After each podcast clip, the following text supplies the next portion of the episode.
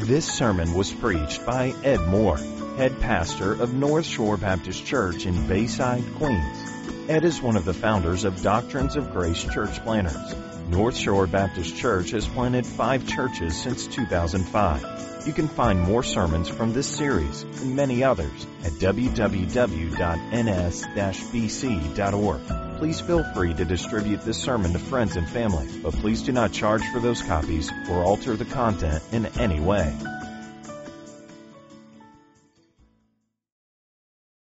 Every little boy loves the idea of becoming a pirate.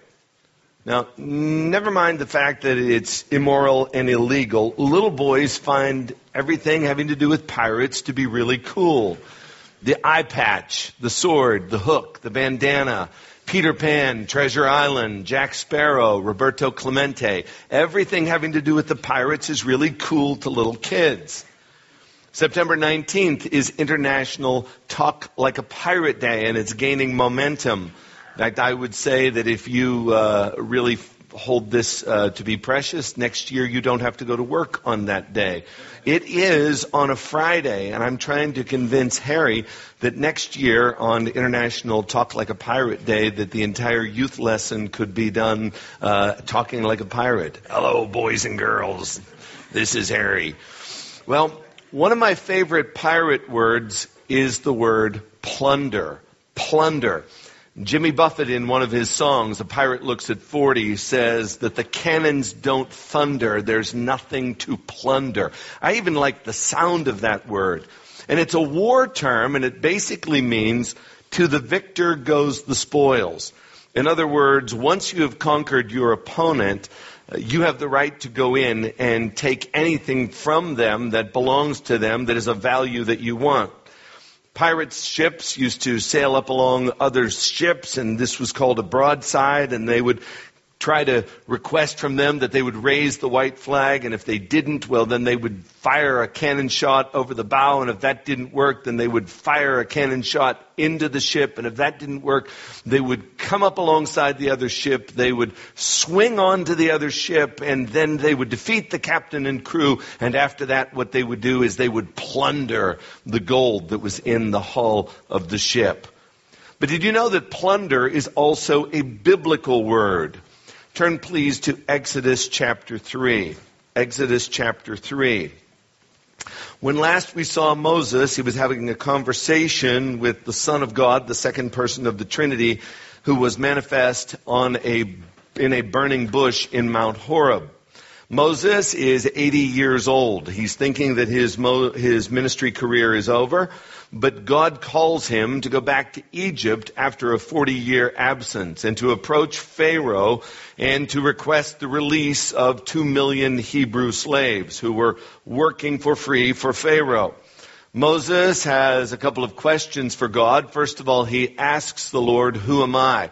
The Lord responds by saying, You are the guy who is with me. I will be with you. And then Moses asked the question, Who are you? If I go back and the elders of Israel should ask, What is my name? You shall say to them, I am who I am has sent you.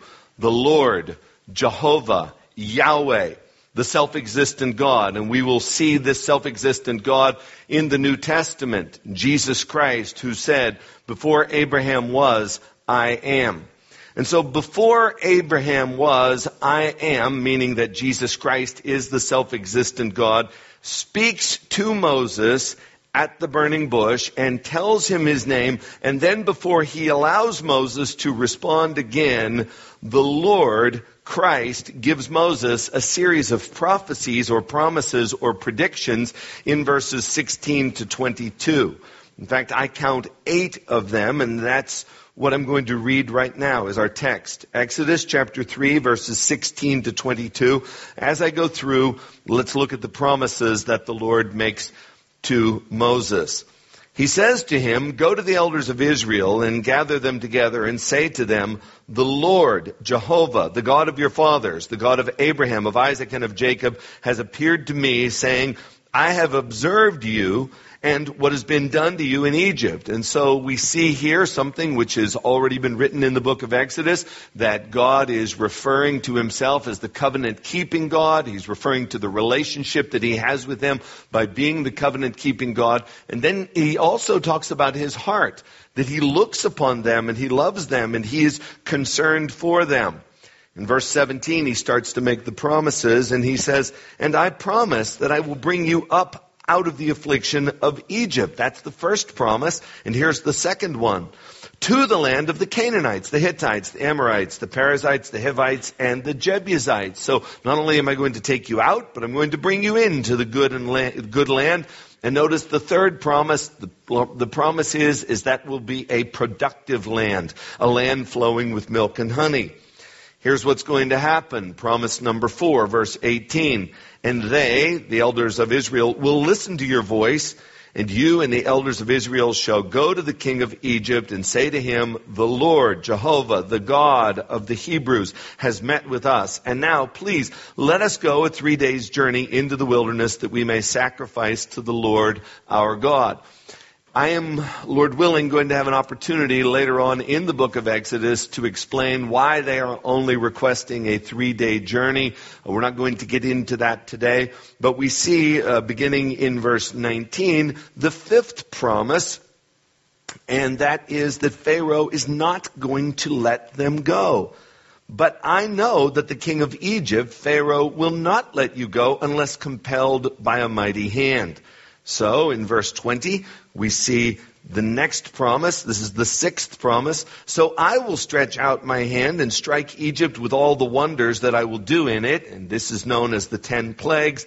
And here's the seventh promise, and that is, after this, he will let you go. Which brings us to the eighth promise, and this is the one that we're going to concentrate on this morning, and it's found in verses 21 and 22. This is our concentration. And I will give this people, speaking of the Hebrews, favor in the sight of the Egyptians. And when you go, you shall not go empty. But each woman shall ask of her neighbor and any woman who lives in her house for silver and gold and for clothing. And you shall put them on your sons and your daughters, so you shall plunder. I, Medes, you shall plunder the Egyptians. Now, even though this last prophecy about plundering the Egyptians is going to be the only one we're going to concentrate on this morning, let me just say that the first seven are not unimportant. But I'm choosing this morning to skip over those for a couple of reasons. First of all, because we've already dealt with a lot of these already. Some of this is repeated. Or because we're going to deal with it in the future when we address future chapters in the book of Exodus. But they are all very important.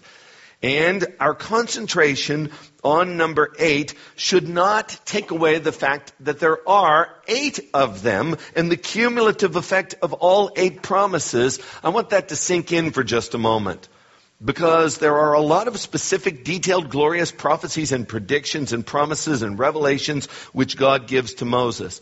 And I want you to consider the full weight of them all together in rapid fire succession in such a way that Moses did not have an opportunity to concentrate or to think or to meditate on any of them, but they were just given one right after another. And I believe the reason they were given this way was to strengthen the weak faith of Moses at that time.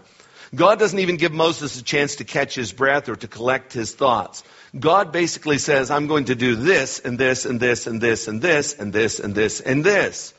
The barrage of prophecy that comes at him in the form of a monologue was, as I said, intended to strengthen the faith of Moses. And hopefully today, by just looking at one of them, our faith will be strengthened as well. But that will not happen unless the Lord is pleased to move. So let's just bow our heads once again in a word of prayer. And I would like to pray for us that the Word of God will touch us in a profound way today. Our precious Father in heaven, through Jesus Christ, we come to you asking specifically for your empowerment and your blessing upon the preaching of the Word.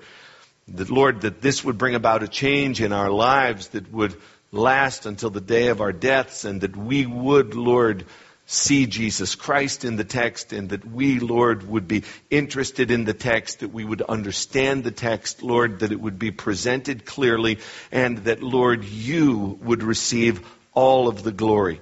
And so, Lord, please use this passage today to advance your kingdom. Be with me this morning. Give me, Lord, a heart for the gospel and a heart for the people. And Father, may we, as we gather here today, Lord, say that it has been good to have been in the house of the Lord. Please, Lord, bring about great things through the preaching of your word this day. In Jesus' name, we humbly ask this. Amen. Well, let me once again read verses 21 and 22 so that it will be fresh in your mind because this is going to be our concentration today. Here we go. And I will give this people favor in the sight of the Egyptians. And when you go, you shall not go empty. But each woman shall ask of her neighbor, and any woman who lives in her house for silver and gold jewelry and for clothing. And you shall put them on your sons and your daughters, so you shall plunder the Egyptians. Okay. Let's look at this, please, from the perspective of Moses. Not when he wrote it several decades later, but when he experienced it and when he heard it for the first time. He does not view the Egyptians as being favorably disposed toward the Hebrews, and for good reason. First of all, because he himself had his life threatened by the he, by the Egyptians when he was a little baby. They wanted to throw him and every other little baby into the Nile River to kill him. He lived in the palace, and I'm sure countless times he heard with his own ears the Egyptians speaking of how they despised the Hebrews. He saw with his own eyes an Egyptian taskmaster beating a Hebrew. He probably saw that many times. And the last memory that he had of Egypt is that they wanted to kill him. Now, I will grant with good reason because he was a murderer, but nevertheless, he does not have good feelings about Egypt. Now fast forward 40 years. All of these memories that he has about Egypt and the Egyptians and the way that they hated the Hebrew people, and all of a sudden he is told by God that the Egyptians are going to shower the Hebrews with valuables.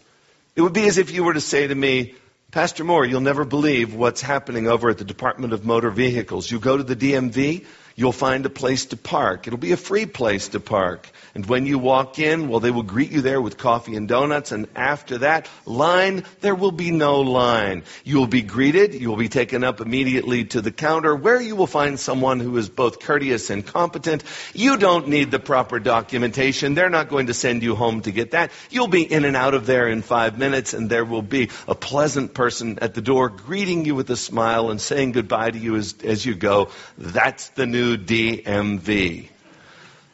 I wouldn't believe you. I wouldn't believe you for one second.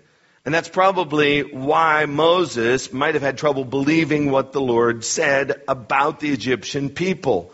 And notice why else it might be difficult for Moses to believe this, because what he is saying here is so peculiar and unlikely and specific in its prediction. First of all, he's told that you, these people, the Hebrews, will find favor. That is really unlikely, seeing as how uh, they hated the Jews. Usually, when you plunder someone, the men of war will come in and they will take whatever they want, but once they've taken it, there's no good feelings between the two sides. You'll also notice that the plundering was done by women, by women. The women will be the one doing the talking. I mean, I know that there are some pirates who are women, but generally speaking, pirates are men and soldiers are men and men go in and men fight wars and men take the plunder. But here, it's going to be the women that are doing the plundering. And notice what they're going to have to do in order to plunder. All they're going to have to do is talk. All they're going to have to do is ask. There will be no cannons, there will be no swords, there will be no shots fired. There will be no arguing. There will be no begging. There will be no debating. There will be no stealing. There will be no persuasion. There will be no swashbuckling. There will be nothing except talking, just asking. And then the Egyptians will comply. And notice, it's very unusual what they are going to give. They're not going to be giving away their costume jewelry or their plastic silverware. They are going to give away their gold and their silver. It's not as if requests are going to be made for the journey and the Egyptians are going to say, all right, I will give you a bottle of water or I will give you a, a, a, a, common plate or something. No, it is going to be valuables. And notice, I think this is the most unusual feature of the entire prophecy is that it will be in such abundance that you will not be able to carry it all yourself, but you're going to have to take some of it and drape it on your sons and your daughters. We don't have that much expensive jewelry in our home. But what little we have, we don't drape it on our children for fear that it would be lost or that it would be stolen. But here it's going to be in such excess that you're going to be able to put the bling on the kids and let them go out of town. The language that God uses here is the language that is described in warfare. Again, it's a pirate term, plunder. But yet the unusual thing is there will be no war and there will be no violence whatsoever. You'll just ask and you will receive. I think most of you know that we have planted a church in southern Queens. And the church planter there is Peter Nicotra. And for many years, for a decade or better, that church met in the Pilgrim congregation in Richmond Hill. They met in the basement there for a very modest rent. And as they were leaving there to go for bigger space over in Woodhaven, I said, Peter, before you go, here's what I would like you to do. Go to the people who run the church, the Pilgrim congregation, and simply ask them if they will give us the church. And so, to, so Peter went to the people of the Pilgrim congregation and said, Would you give us the church? And you know what their answer was? No, we're not going to give you the church. Of course, we're not going to give you the church. And that's what makes this such a great illustration, because that's what happens when you make ridiculous requests. May I please have all of your gold and your silver? Well, certainly you can have that. You see, that is not going to happen unless something unusual happens, and something unusual did happen.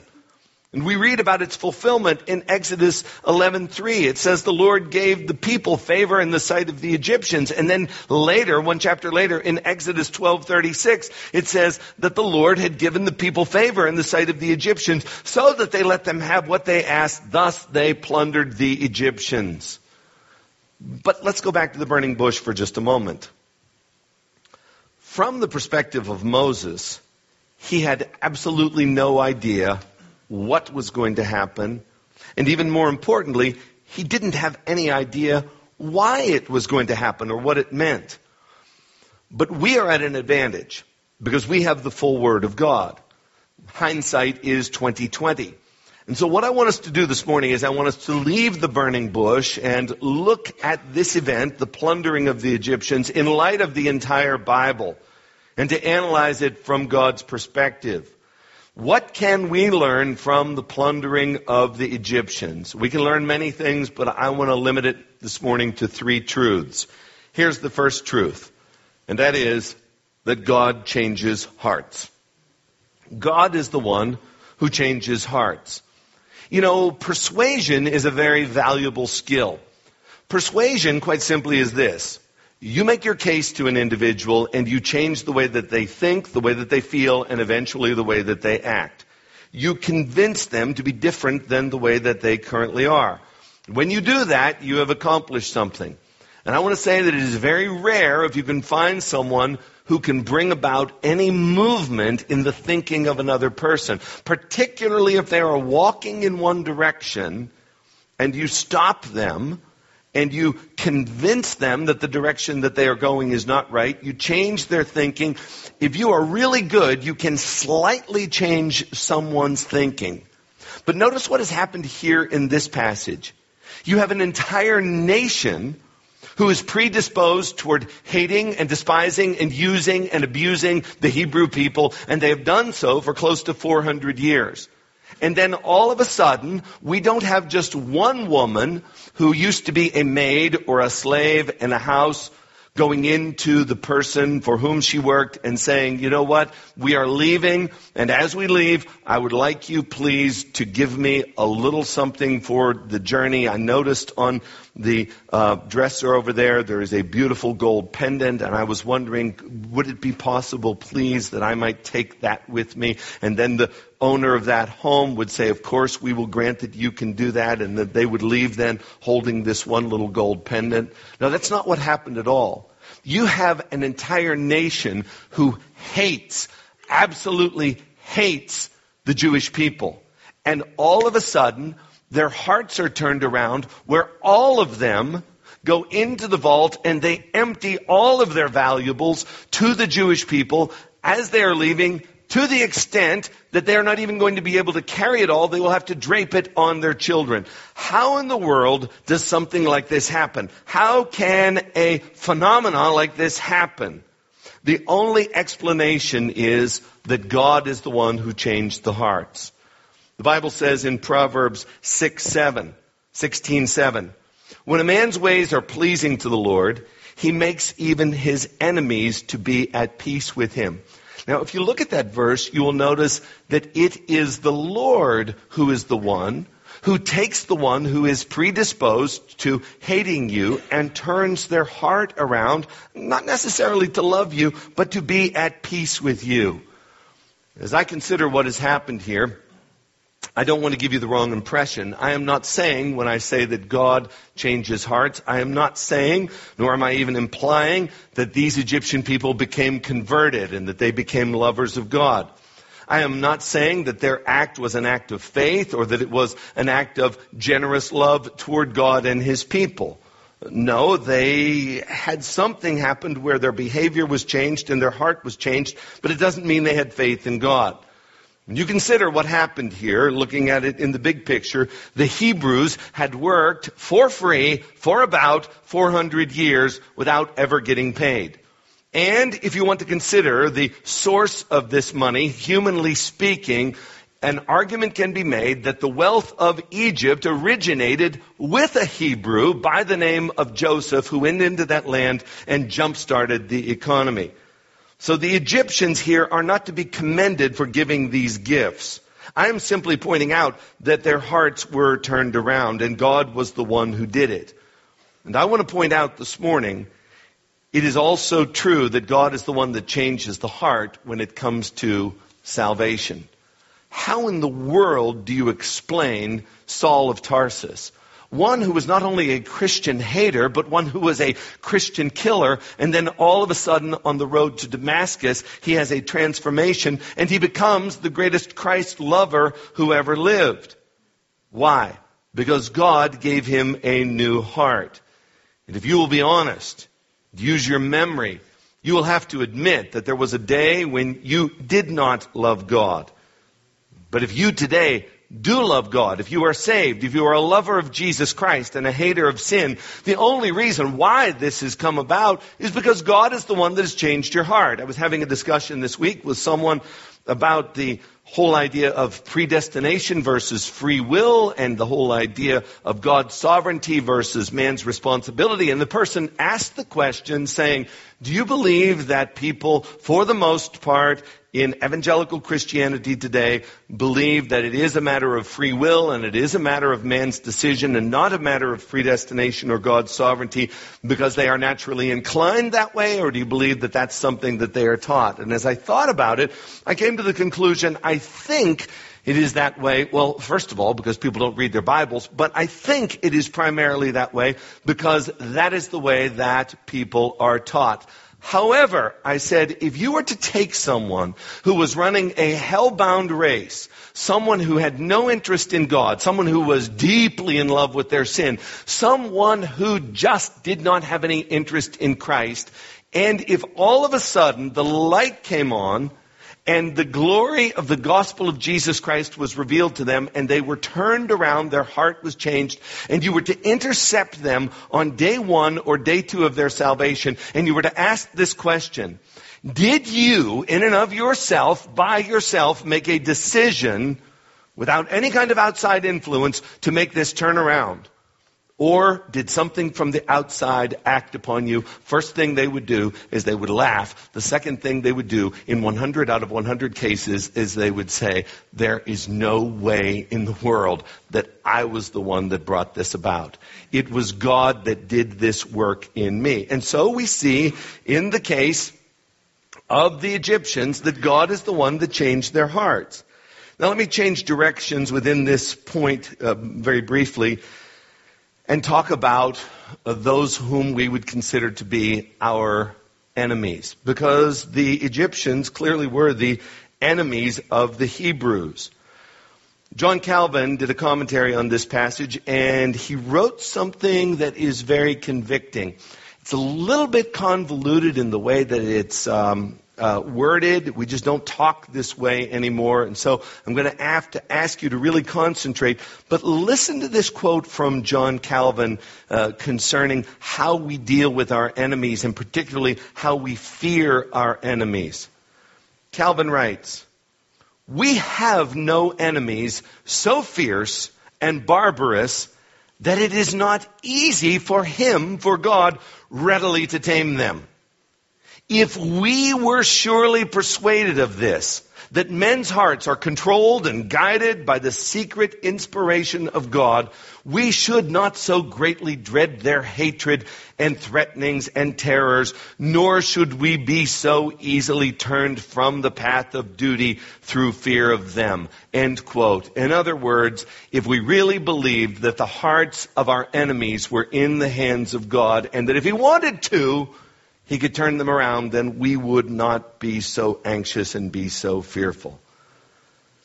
The passage clearly shows that God changes hearts.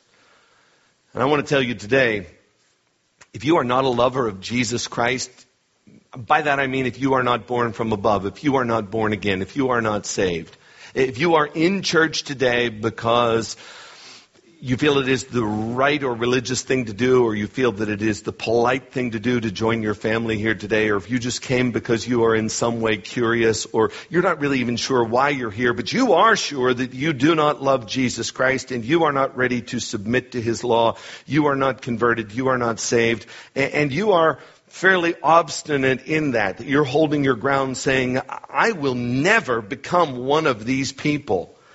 Let me say to you, you are absolutely right. You will never become one of these people unless God decides to change your heart. And He can do that. And He can do that in extreme ways. Moses probably had trouble envisioning this voluntary plunder.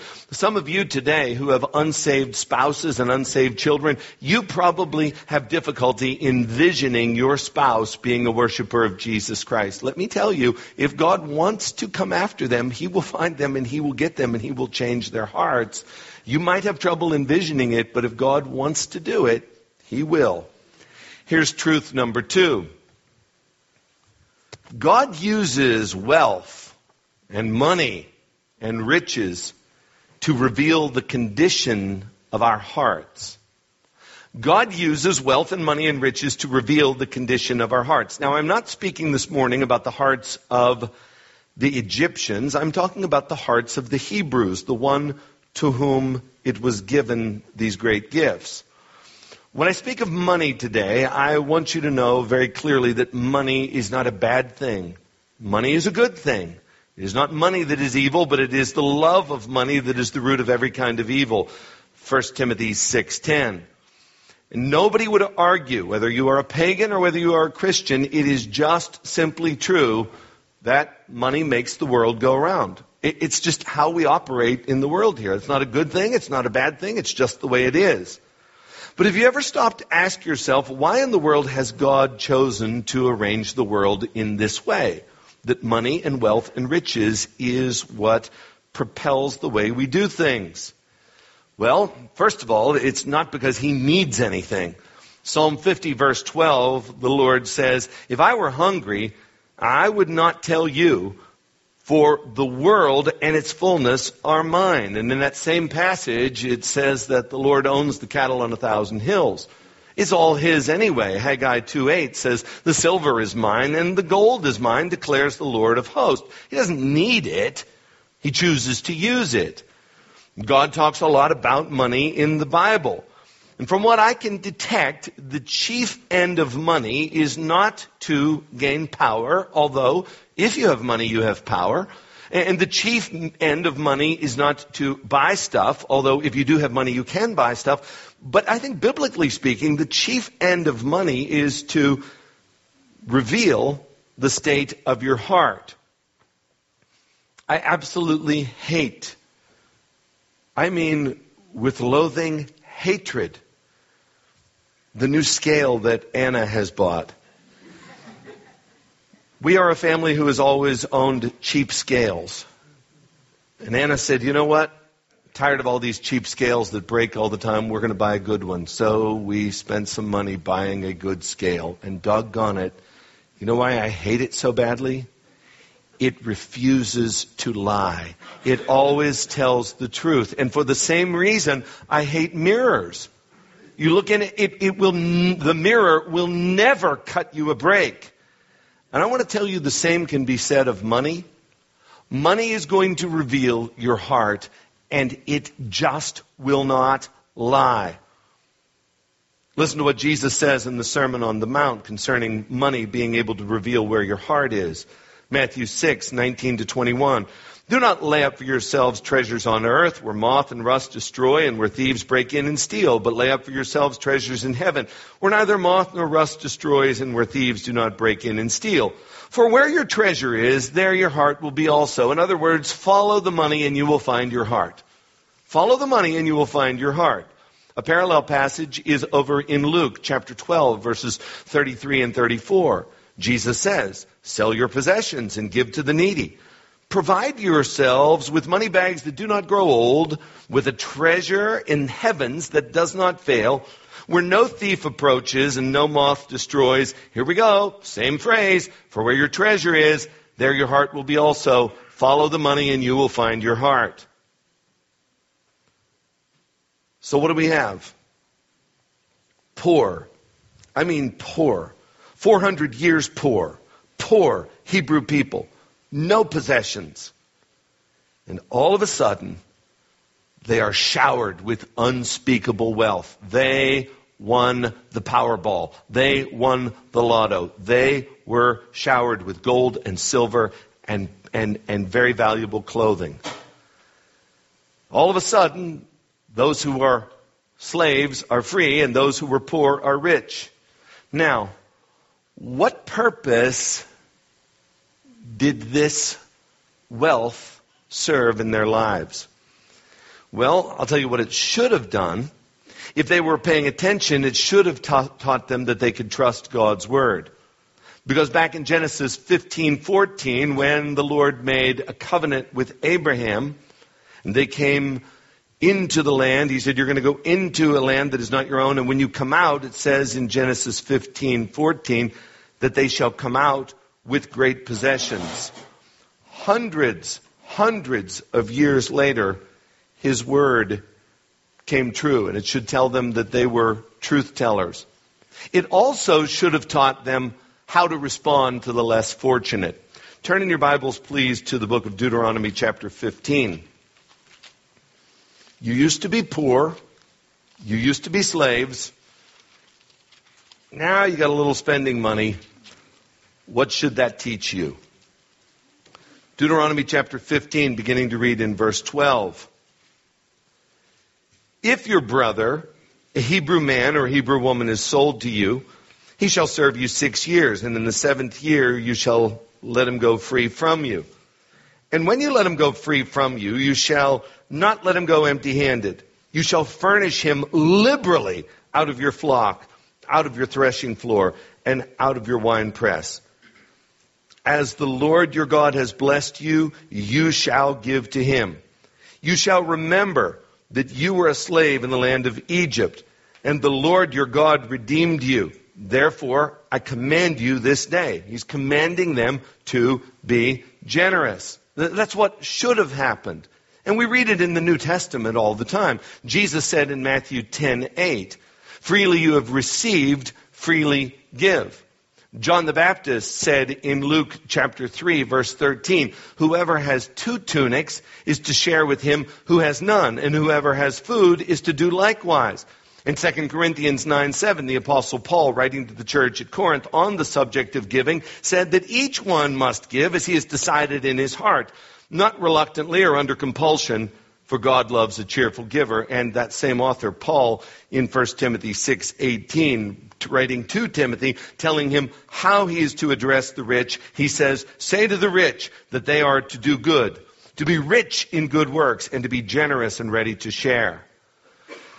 Now, as I stand before you this morning, I cannot remember the last time that I talked about giving from this pulpit. I really tried to remember when was the last time we had specifically a message on giving from this pulpit. It's, boy, I think it's been, to the best of my memory, it's been over a decade. And the reason that I'm bringing up uh, giving today is not so that we can have a fundraiser, although God in this world does use funds to advance his kingdom, but that's not my point today. My point is to tell you that your money, whether you have a lot of it or whether you have a little bit, will be an indicator of where your heart is. What did the children of Israel do with their wealth which was given to them? Well, different people did different things. Let me take you to Exodus chapter 32. The children of Israel are at the base of Mount Sinai. Moses has gone up to meet with God face to face and to receive the law.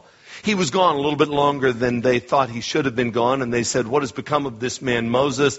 We don't know what has become of him. And so what did they do? They took the wealth that they had, they took the golden earrings that they were given, they submitted them to Aaron. A golden calf was made, and they worshiped that golden calf, saying, O Israel, these are your gods that brought you up out of the land of Egypt. In other words, what they did is they took their money and they used it to become idolatrous. And many of us do that same thing today. We serve our idols with our wealth. Follow the money and you'll find your heart. Others use the money for the glory of God. We're going to have to do a little Bible study here, so I'm going to ask you please to turn to Exodus chapter 35. Exodus chapter 35 is a chapter in which there is a request for funds to build the tabernacle. All right. Instructions have been given as to how the tabernacle is to be built. Now it's time to build the tabernacle. Notice what it says in Exodus chapter 35 verses 4 through 6. Moses said to the congregation of the people of Israel, This is the thing that the Lord has commanded. Take from among you a contribution to the Lord. Nothing is mentioned of a percentage or how much one has to give. Whoever is of generous heart, let him bring the Lord's contribution, gold, silver, and bronze. And then he goes on in the next verses to talk about the different things that they are to bring. Now notice down in verses 20 through 22 what it is that the people did. Then all the congregation of the people of Israel departed from the presence of Moses, and they came, everyone whose heart stirred him, and everyone whose heart moved him, and brought the Lord's contribution to be used for the tent of meeting and for all its service and for the holy garments. And so they came, both men and women, all who were of a willing heart. They actually gave. And notice in verse 29, what it is that happened at the conclusion of this. All the men and women, the people of Israel, whose heart moved them to bring anything for the work of the Lord, had, that the Lord had commanded by Moses to be done, brought it as a free will offering to the Lord. And did they bring enough? Was the job completed? Well, if you turn to the last chapter of the book of Exodus and you read verse 33, Exodus 40, 33, and he erected the court around the tabernacle and the altar and set up the screen at the gate of the court. So Moses finished the work. Yes, there was enough. That is really easy to understand. You, you, you get it, right? Moses says, We're going to take up an offering. They take up an offering. They bring enough. When they bring it, the work is finished. All right. But let's go just a little bit deeper. If God was powerful enough to speak the world into existence, and if this was indeed an age of miracles, and it was, for God had parted the Red Sea and God had put manna on the ground six days a week for 40 years, if all of this was happening and God had this power. Could God, out in the midst of the desert, have not just turned the dust into gold? Well, he certainly could have, but he chose not to. He chose rather to use the contributions of the children of Israel. Items which were freely given to them as parting gifts when they left Egypt. Here's the point of the sermon this morning. The reason why God gave them those goods in the first place, and remember, God gave them those goods by changing the hearts of the Egyptians. The reason why they got them in the first place is so that they could give them away. Let me repeat that. The point of the sermon today is that the reason why this plunder was given to them is so that they could give it away. And when I ask you about you, and I ask do you really believe that every gift that you have is from God? I know you can quote James 1:17 that every good gift and perfect gift is from God. But do you really believe within your heart of hearts that everything that you have, all of your gifts, all of your talents, all of your abilities, all of your wealth, all of your skill, all of your knowledge, all of your ingenuity, all of the work ethic that you possess, everything that you possess, do you really believe within your heart of hearts that what you have is a free gift from God? I know you believe it theologically, but do you believe it in your heart of hearts? Well, if you do, I'm going to ask you this morning to stop and to think and to acknowledge God and to give thanks. And then I'm going to ask you the key question. Whether you are rich or whether you are struggling, why do you think God gave you what He gave you? Like, did He have any kind of purpose in the distribution of wealth that's in this room right now? Do you, do you, do you, have you ever stopped to say, Lord, why have you given me what you have given me? Well, I mean, the simple answer from an economics point of view is that he gave you what you have so that you could be sustained. And yes, you do need to be sustained, and no one would argue with that. But again, I don't think that's the primary use of money. I think he gave you what he gave you, be it little or be it much. He gave it to you in order to test you. Not that he didn't know what the answers to the test were, but he gave it to test you and to show you where your heart stands. Now, as I stand before you today, I have no idea what you give. The only people in the church that I know what they give are my wife and I. For bookkeeping purposes and tax and legal purposes, the trustees need to know who gives what, but they are the only people who know who gives what. Elders don't know, the deacons don't know, Unless you tell someone they don't know what you give, but you know what you give.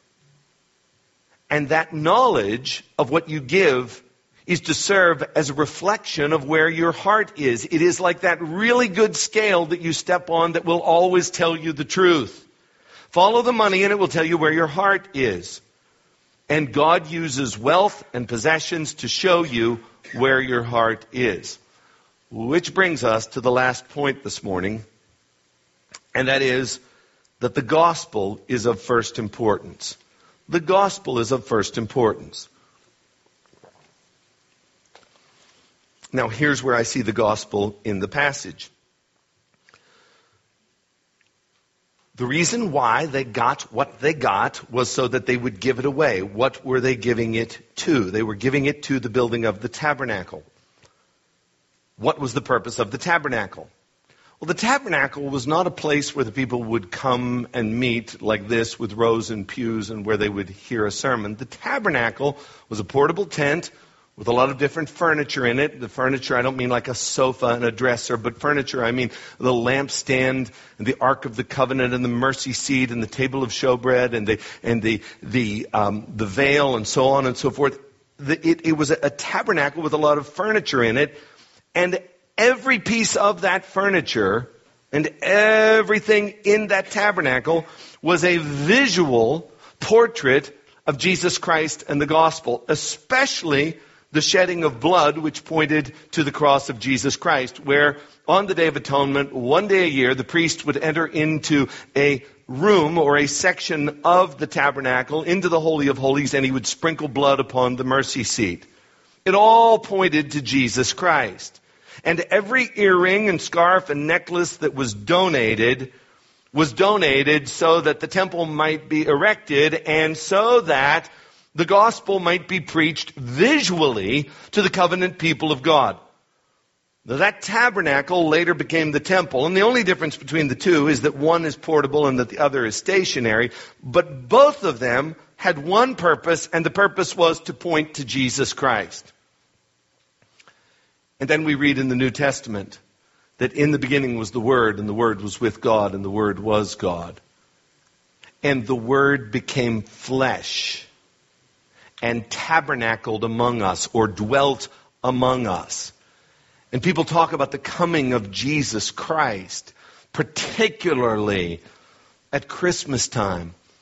And the question is asked, why did he come? And some people will come to the conclusion, like whoever it was that put that Son of God movie together, that his purpose in coming was to change the world. No, his purpose wasn't to change the world. The world may have been changed by him, but that wasn't his purpose. And some people will say, even the Muslims will say, he came as a great prophet. Well, indeed, he was the greatest prophet that ever lived, but that wasn't why he came. And some will say that he came as a great teacher. No one ever spoke like he spoke, but that was not primarily his purpose for coming. Some people came, said that the reason why he came was to train his disciples. And indeed, he did train his disciples so that the work might go on. But that is not why he came. The primary reason why the Word became flesh, the primary reason why we got a tabernacle here on earth, God coming Emmanuel to be with man, is stated in Mark 10:45, "For even the Son of Man did not come to be served, but to serve and to give his life." There's the gospel, to give his life a ransom for many, to give his life on the cross for his people. And this is also the heart of God the Father. We so often quote John 3:16, but do we ever camp out on the word gave? For God so loved the world that he gave his only begotten son. Freely gave his only begotten son that whoever believes in him should not perish but have everlasting life. Gave his most precious possession.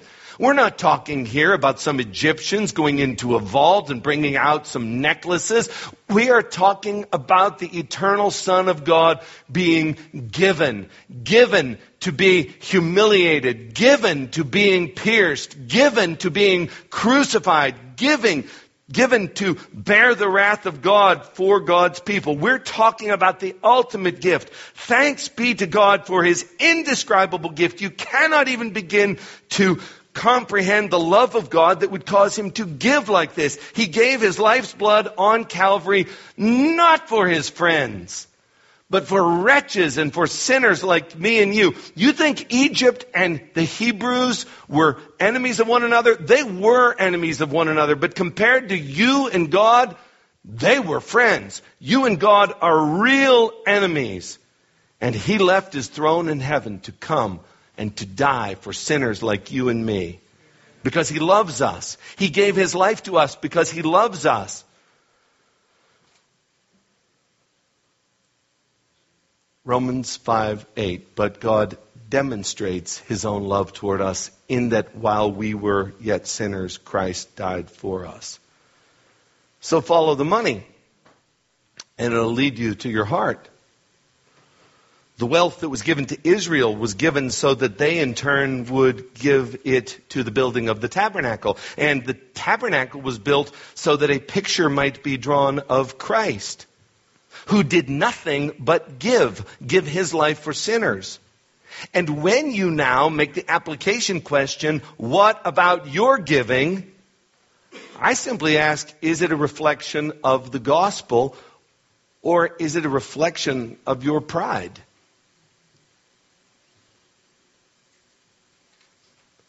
When Paul is writing to the church at Corinth about giving, he could have used any motivation, but he chose to use the best motivation. 2 Corinthians 8 9, for you know the grace of our Lord Jesus Christ. Let me ask you that. Do, do you know the grace of our Lord Jesus Christ? I mean, do you realize where you would be without the gospel? Do, do, you realize where you will be because of the gospel? Do you realize where you are because of the gospel? Do you realize what the gospel has done for you? You know, not just in your head, but experientially, you know the grace of our Lord Jesus Christ. How that he was rich, and yet for your sakes he became poor, so that you through his poverty might become rich. And so now it comes time for you to give. And I want to tell you today when you give, do not give. Do not give because of duty or responsibility. Now let there be no mistake. If you are a church member, you have made a covenant. You made a promise before God. You have a duty. You have a responsibility. You have covenanted with the people here to give. Don't do it because you're responsible. Don't do it out of duty. Don't do it in order to get back. Turn on your television, you will see evangelists who will tell you that you can become rich if you will simply give. Doing that is just an act of selfishness. They're charlatans. They just want your money. You don't give in order to get back. That is so selfish. Do not do it so that you will receive. And do not do it out of guilt You've committed a horrible sin. Now you're going to get back in God's graces by writing a large check to a missionary. Do not do it to appease your guilt. Do not do it with a strict percentage. As if you were paying a bill. Do not do it to be seen by men. If you give anything and you speak about it to another person, Jesus says that is clear hypocrisy. Don't let your left hand know what your right hand is doing. Do it secret, secretly without telling a soul. No, you don't give for any of those reasons. Here's the reason why you give. You give because you want to. And the reason why you want to is because the Son of God gave it all for you. Love so amazing, so divine, demands my soul, my life, my all. You don't have to give. You get to give.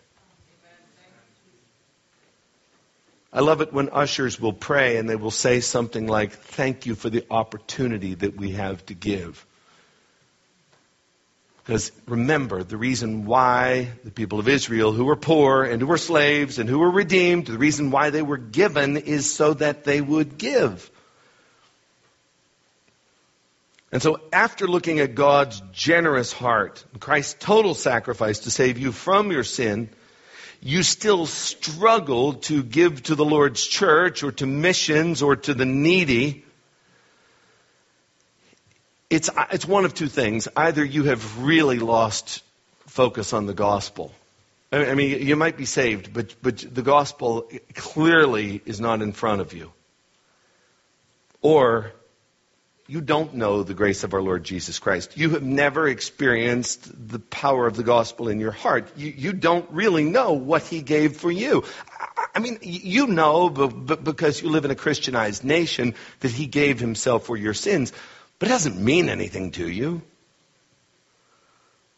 So you may not even be saved. Now, please don't get me wrong. I am not saying that you should start giving so that you can be saved.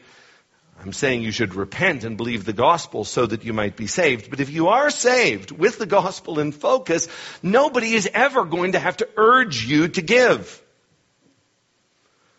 True Christians with the gospel in view will be eager to give. The gospel is of first importance. Father in heaven, we've studied today what is a very practical passage, but Lord, we've studied today a passage which is also very theological in nature. And so, Lord, I pray that it would be the theology that would drive our practicality, that it would be the gospel that would be the fervor of our hearts, that would cause us, Lord, to love you, to grow, to be nurtured, to give. Help us, Lord, to do that for your glory. In Christ's name we pray. Amen. Thank you for listening to the sermon from Doctrines of Grace Church Planters. If you would like to learn more about Doctrines of Grace church planters or support our church planting efforts in the New York City area, please visit www.dg-cp.org.